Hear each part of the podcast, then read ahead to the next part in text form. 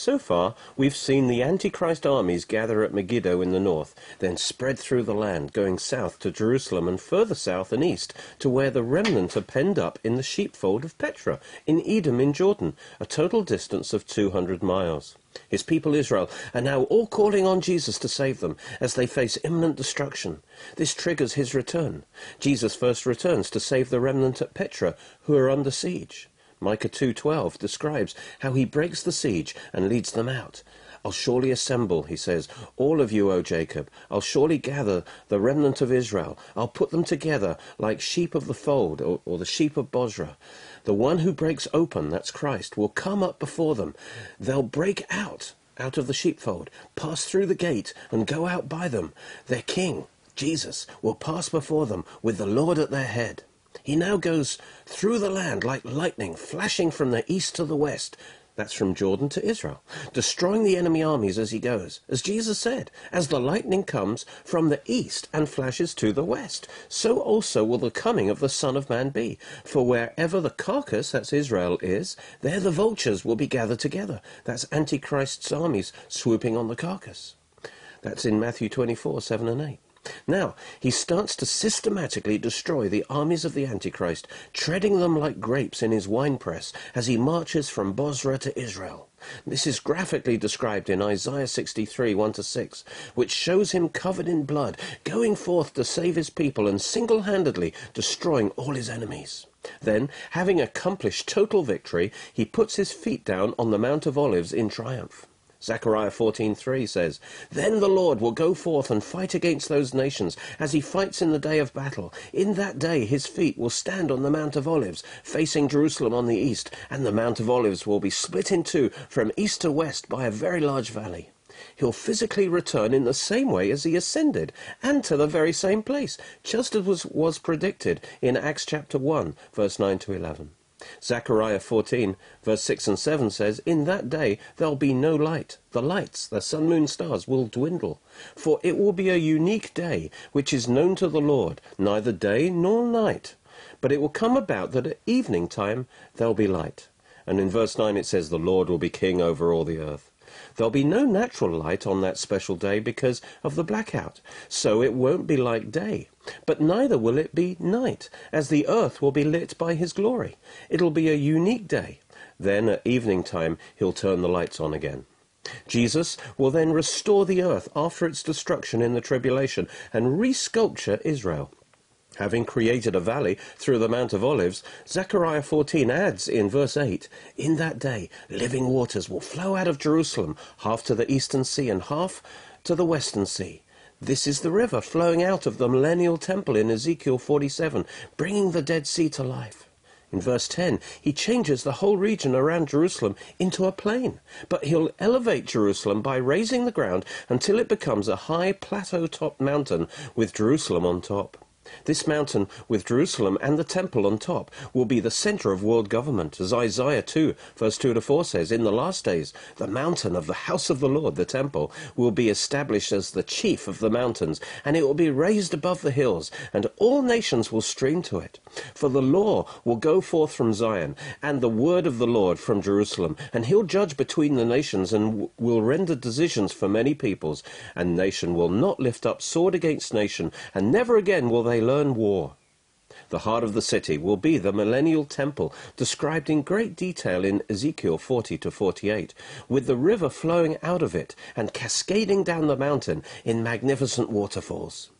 There'll be a 40 day interval during which Jesus sets everything in order in preparation for his messianic kingdom on earth. Various judgments, resurrections, and appointments to positions of authority will take place at this time. First, the Antichrist and false prophet are resurrected and thrown in the lake of fire. Revelation 19:20 tells us the beast was seized from Hades and with him the false prophet and these two were thrown alive that's in their resurrected bodies into the lake of fire which burns with brimstone. They're fast-tracked into the lake of fire 1000 years before anyone else. Second, Satan is thrown into the abyss for a thousand years. That's in Revelation 20, 1 to 3. Then I saw an angel coming down from heaven, holding the key of the abyss, and a great chain in his hand. And he laid hold of the dragon, the serpent of old, who's the devil and Satan, and bound him for a thousand years. And he threw him into the abyss, and shut it, and sealed it over him, so that he would not deceive the nations any longer, until the thousand years were completed. After these things, he must be released for a short time. Isaiah 24, 21 and 22 says that all fallen angels and demons will also be thrown in the pit at this time. It says, It will happen in that day that the Lord will punish the host of heaven on high, and the kings of the earth on earth. And they'll be gathered together like prisoners in the dungeon, and they'll be confined in prison. Verse 22 finishes by saying, And after many days they'll be punished. So this is just a holding prison until the time of their final punishment in the lake of fire a thousand years later. So, in the millennium, Satan will not be active on the earth. There'll be no demonic deception or spiritual interference. Isaiah 25 7 says that he will swallow up the covering of darkness which is over all peoples, even the veil of, of deception which is stretched over all nations. The Lord will remove it. Third, the tribulation martyrs are resurrected at this time. That's in Revelation 24. Then I saw thrones, and they sat on them, and judgment was given to them. Now this must be the church who've already been resurrected and enthroned. And now it shows a different group being resurrected.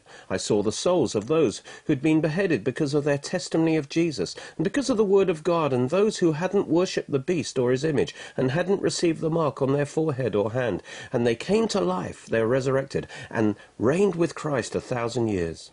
Notice these tribulation martyrs are resurrected as a separate group from the church after the second coming. Now, if a post-trib rapture was true, these would already have been raised with the church at the second coming, meeting the Lord on his way down.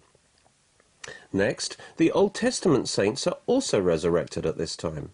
Isaiah 26:19 describes this resurrection.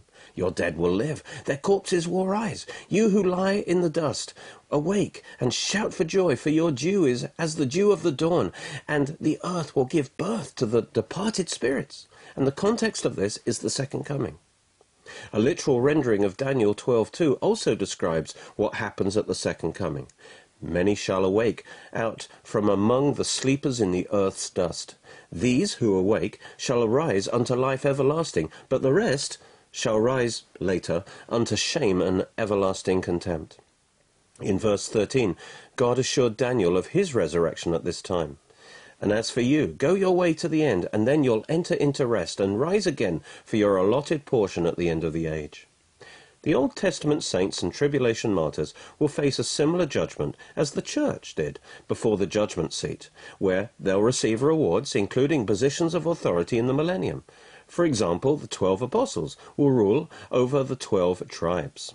The Bible says that all men will be resurrected, but not all at the same time. The Bible speaks of two resurrections the resurrection of the righteous to eternal life, and the resurrection of the wicked to eternal condemnation. John 5:28 Jesus said, "All in the tombs will hear his voice and will come forth, those who did the good to a resurrection of life, those who committed the evil to a resurrection of judgment." Acts 24:15 says, they, "There shall certainly be a resurrection of both the righteous and the wicked." Revelation 20 reveals that these two resurrections are separated by a thousand years. We've seen all believers are resurrected before the thousand years, which completed the first resurrection, the resurrection of believers. But the rest, the unbelievers, will only be resurrected after the thousand years. That's exactly what Revelation 25 and 6 tells us. The rest of the dead, the unbelievers, didn't come to life till the thousand years were completed. This is, or this completes, the first resurrection. Blessed and holy is the one who has a part in the first resurrection. Over these, the second death, that's the lake of fire, has no power. But they'll be priests of God and of Christ, and will reign with him for a thousand years. God's resurrection program is summarized in 1 Corinthians 15:20 onwards. Verse 20 says, Now Christ has been raised from the dead, the firstfruits of those who are asleep. Verse 22, As in Adam all die, so in Christ all will be made alive. Verse 23, But each in his own order. Now, this word order means a troop or company. The picture is a military procession where men are divided into different troops. So God will resurrect men one troop at a time. First, Christ, the firstfruits, he says. This includes those raised at the same time as Christ. Then, he says, after that, those who are Christ's at his coming. And this is the rest of the believers at the rapture and the second coming. Then in verse 24 he says, Then comes the end, when he hands over the kingdom to God the Father, and when he has abolished all rule and all authority and power. For he must reign until he's put all his enemies under his feet. The last enemy that will be abolished is death. And so the end refers to the end of time, the end of the messianic kingdom, when all the unbelievers are raised in the second resurrection, and then death will now be completely defeated because now everyone will have been raised. A more detailed summary of the first resurrection is first Christ, the firstfruits, and those raised at the same time. As Matthew 27:52 records, the tombs were opened, and many of the bodies of the saints who'd fallen asleep were raised. And coming out of the tombs after his resurrection, they entered the holy city and appeared to many.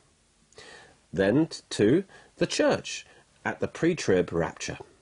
Then, third, the two witnesses and the 144,000 at mid tribulation. Then, fourth, the Old Testament saints and tribulation martyrs at the second coming. The second resurrection consists uh, first of the Antichrist and false prophet, who are actually resurrected as a special case at the second coming. Then, secondly, the rest of the unbelievers are kept in Hades until their resurrection at the end of the thousand years. In this period of time just after Jesus' second coming, there'll also be a judgment of those who are still alive at the end of the tribulation. We've already seen that the whole tribulation will be a time of judgment, especially for Israel. But by its end, all Israel will be saved. So there's no further judgment for Israel at the second coming. Jesus will regather her from the four corners of the earth so she can possess the land in the kingdom. However, there will be a judgment of the Gentiles, where Jesus will separate the believers from unbelievers. The very nature of the events of the tribulation means everyone will have been forced to make a decision for or against Christ. The believers will inherit the kingdom, while the unbelievers will go into everlasting fire. This is revealed in the parables of the wheat and tares, and the good and the bad fish in Matthew 13. Also, the wise and foolish virgins in Matthew 25. And John the Baptist talked about it in Matthew 3.12. He said, His winnowing fork is in his hand, and he'll thoroughly clear his threshing floor the earth, and gather his wheat into the barn, that's the believers, but he'll burn up the chaff with unquenchable fire. Joel 3, verse 2 and 12 says that God will gather all Gentile nations to Jerusalem for this judgment, to the valley of Jehoshaphat. And the key issue will be their treatment of Israel and the Jews. The most detailed description is the judgment of sheep and goats in Matthew 25. All Gentiles go to Jerusalem to stand before Jesus, who sits on his own throne, not his father's throne. His own throne is the throne of David in Jerusalem. Now, three groups are present. First, Israel, whom Jesus calls these my brethren. Secondly, the sheep Gentiles. And thirdly, the goat Gentiles. In the face of the great persecution of the Jews by Antichrist, the sheep showed their faith by blessing Christ's brethren, whereas the goats showed their submission to Antichrist by not helping them. The sheep enter the kingdom and repopulate the earth for the millennium. The goats, on the other hand, are killed and sent to everlasting punishment. That's in verse 46. Next, Jesus establishes his messianic kingdom, where he's physically present on earth and reigns from Jerusalem for a thousand years. Therefore, it's called the Day of the Lord. So there's a short day of the Lord, the tribulation, and a long day of the Lord, the millennium. The Old Testament is full of prophecies of a future golden age where Messiah rules the earth and conditions of righteousness, peace, and prosperity prevail with no warfare. The kingdom of God is manifested in a far greater way than in previous ages, including the church age. Nevertheless, sin, curse, and death are still present, so it's not yet the eternal state.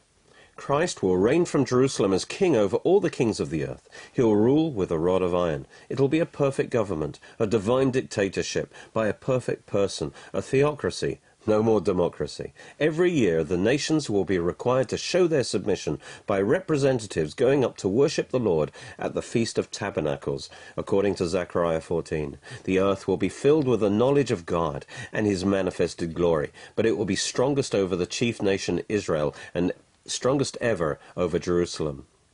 Now that the second Adam has taken over dominion of the earth, he restores the earth to what it was like before the first Adam sinned. It'll be a perfect environment. The curse will, be removed from the animal kingdom, so the animals will be submissive. The lion will lie down with the lamb rather than eat it. Everyone will be vegetarian. All sickness will be removed. We see that in Isaiah 35.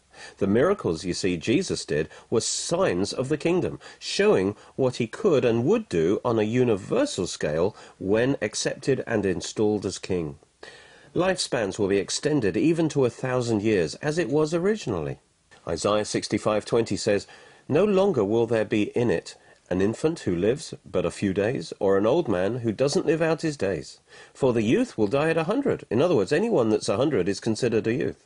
And the one who doesn't reach a hundred will be accursed. In other words, it's because he's removed by capital punishment. The millennium is the time when God's unconditional, everlasting covenant to Abraham will be completely fulfilled. Israel will be a great nation in full and final possession of her land. Jesus will reign forever on David's throne as the son of David, thus fulfilling the Davidic covenant. The resurrected David will be the king prince of Israel, with the twelve apostles over the twelve tribes, and the church will reign with Christ as his bride. Jeremiah's prophecy of God's new covenant with the nation of Israel will then be fulfilled, forming the spiritual basis for the kingdom, so that all its promises of spiritual and physical blessing will be fully manifested then. The new covenant was established by the blood of Jesus, but Israel initially re- rejected it. But God designed it so that all believers in Christ could enter into it now. Therefore, through the Holy Spirit, Hebrews 2:5 tells us that we are now experiencing the powers of the age to come, the age to come being the millennium. The millennium starts with believers only, but there'll be a population explosion as there's no death and abundant provision. More will live in the millennium than the rest of history put together. These children will be born with a sin nature, though, so they'll still need salvation through the gospel. One problem is, with the removal of death, it's harder for them to see their need of salvation, which is why Ezekiel describes the restoration of animal sacrifices. But just like sacrifices before the cross, these don't save, but they're visual aids and teaching tools pointing back to Christ's sacrifice. The sacrifice shows that the wages of sin is death, and the, uh, and the only remedy is through the shedding of innocent blood, pointing to the blood of Christ. Now, even though Jesus is reigning in glory, there'll be an unsaved minority who reject Christ, although they have to outwardly obey his laws. Revelation 27 to 9 says that after the thousand years, Satan's allowed to flush out these rebels. He's released from prison and gathers the unsaved in a final great rebellion attacking Jerusalem. Even if it's many millions, it's still a small percentage of the total earth population. And then fire comes down from heaven and devours them. Why is Satan released?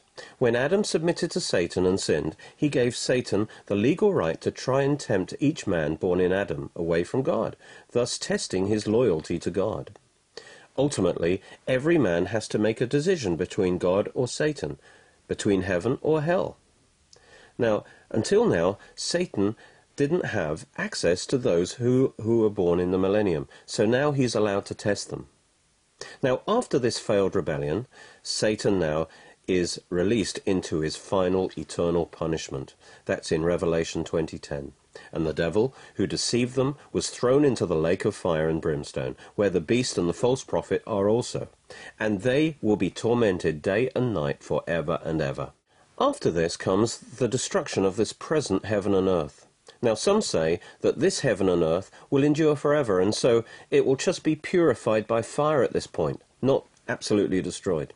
But Revelation 20:11 says plainly that they pass out of existence It says, Then I saw a great white throne, and him who sat on it, that's Jesus, from whose presence earth and heaven fled away, and no place was found for them.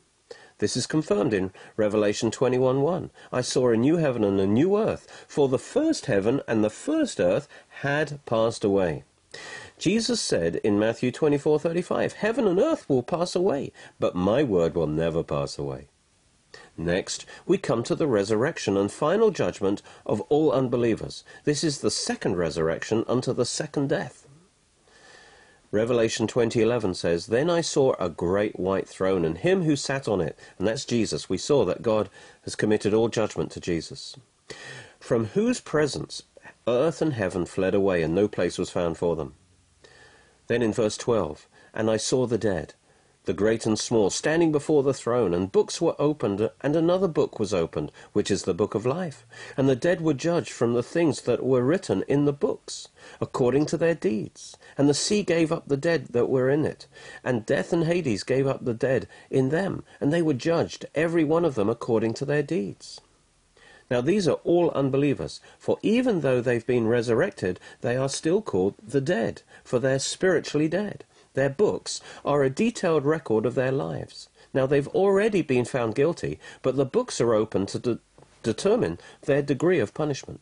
The Lamb's Book of Life, God's family album, is also opened to demonstrate that they've rejected God's offer of salvation through the blood of Christ. Then verse 14 says, Then death and Hades were thrown in the lake of fire. This is the second death, the lake of fire. And if anyone's name wasn't found written in the book of life, he was thrown into the lake of fire. The lake of fire is the final state and eternal destiny of the lost. It's called the second death. The first death is the separation of the spirit from the body. The second death is far worse. It's the eternal separation of man from the goodness of God. The lake of fire is a place of everlasting conscious punishment. In Matthew 24:46, the same word everlasting is used for the everlasting punishment of the wicked as for the everlasting life of believers. Jesus often warned of it, using the Greek word Gehenna after the Hebrew word for the valley of Hinnom, which was the southern valley of Jerusalem. And it was the rubbish dump for Jerusalem, with continual fires and rotting carcasses. There'll be no sinning in eternity, for every knee must bow, even Satan's, and every enemy is defeated. Therefore, everyone will be held at the pain level necessary to stop them sinning, and this relates to the different degrees of punishment. Whereas Hades was a place of punishment for the soul only, Gehenna is a place of punishment for both soul and body. And Jesus warned that God would destroy both body and soul in Gehenna. And Jesus warned about this twofold punishment three times in his strongest warning about Gehenna in Mark 9 43 to 50. It's blood curdling stuff. Verse 48 says, Where their worm does not die, and the worm is the inner torment of regret and remorse eating away on the inside. And then he says, And their fire is not quenched, and this is the outward punishment of fire on their body. Verse 49 For everyone will be salted with fire. Now, salt in those days was used to restrain corruption. And in the same way, the fires of hell will stop them sinning. Everyone will be salted with fire. Verse 50 Therefore, he says, Have salt in yourselves and be at peace with one another. You see, one way or another, God will stop you sinning, either by His grace, His salt within you, or by His fire from outside you. So, receive God's grace within you to stop your sin, so he doesn't have to salt you with fire. Finally, the eternal state is described in Revelation 21 and 22, the last two chapters of the Bible. In this present universe, the issue of sin will have been manifested and dealt with forever. So the eternal state is total perfection, total righteousness, in which God's ultimate purpose is fulfilled. God and man united forever in the glory of God. Revelation 21:1 reads, I saw a new heaven and a new earth, and I saw the holy city, the new Jerusalem, coming down out of heaven from God, made ready as a bride, adorned for her husband. Behold, the tabernacle of God is with men, and he will dwell with them, and they will be his people, and God himself will be with them, and be their God. Verse 9 says, Come and I'll show you the bride, the Lamb's wife. And he showed me the great city, the holy Jerusalem, descending out of heaven from God, having the glory of God. Her light was like the most precious stone, like a jasper stone, clear as crystal. Now, remember, a city is not primarily its buildings, but its people. And all the redeemed together form the bride, and they dwell in the city. Verse 22 says, I saw no temple in it, for the Lord God Almighty and the Lamb are its temple. There's no further need for temple buildings, for these are all types of God's ultimate temple, which is now complete and perfect in the eternal state. Now, a temple has two essential elements. First, the temple itself, and second, the God whose presence and glory indwells it. Revelation 21:23 says, "The city had no need of the sun or moon to shine in it, for the glory of God illuminated it. The Lamb is its light." Now, a temple is meant to be a light, for it's designed to radiate the light of God's presence and glory. So, having identified us as the eternal temple of God in verse 22, we're now told this temple of redeemed humanity is also the light for the city. Thus, the city is lit by the glory of God shining out of his temple. And that temple is Christ and all of us who are in Christ. This is confirmed in verse 24 to 26, saying, The nations that's us, of those who are saved, shall walk in its light, and the kings of the earth bring their glory and honour into it. The saved in Christ are kings, and they will shine like the stars. Thus each saint brings their own glory into the city, and that glory is shining out of them and contributing to the total light of the city. Its gates shall not be shut at all by day. Now gates are shut at night, so this signifies that there'll be no night there, it will be eternal day. And they, that's the kings of the earth, shall bring the glory and the honor of the nations into it. Revelation 22, verse 3 to 5, summarizes what it will be like for all eternity. There'll be no more curse, but the throne of God and of the Lamb shall be in it. And, first, his servants shall serve him, will be serving God for all eternity. Second, they'll see his face. In other words, we'll know him in face to face fellowship. And third, his name will be on their foreheads, which means we'll belong totally to God and we'll be like him, we'll have his nature. And there'll be no night there, no darkness, and they need no lamp or light of the sun, for the Lord God gives them light. And finally, it says, they shall reign for ever and ever. So let's make sure we help as many people as possible to enjoy this amazing eternal future rather than the terrifying eternal punishment of fire.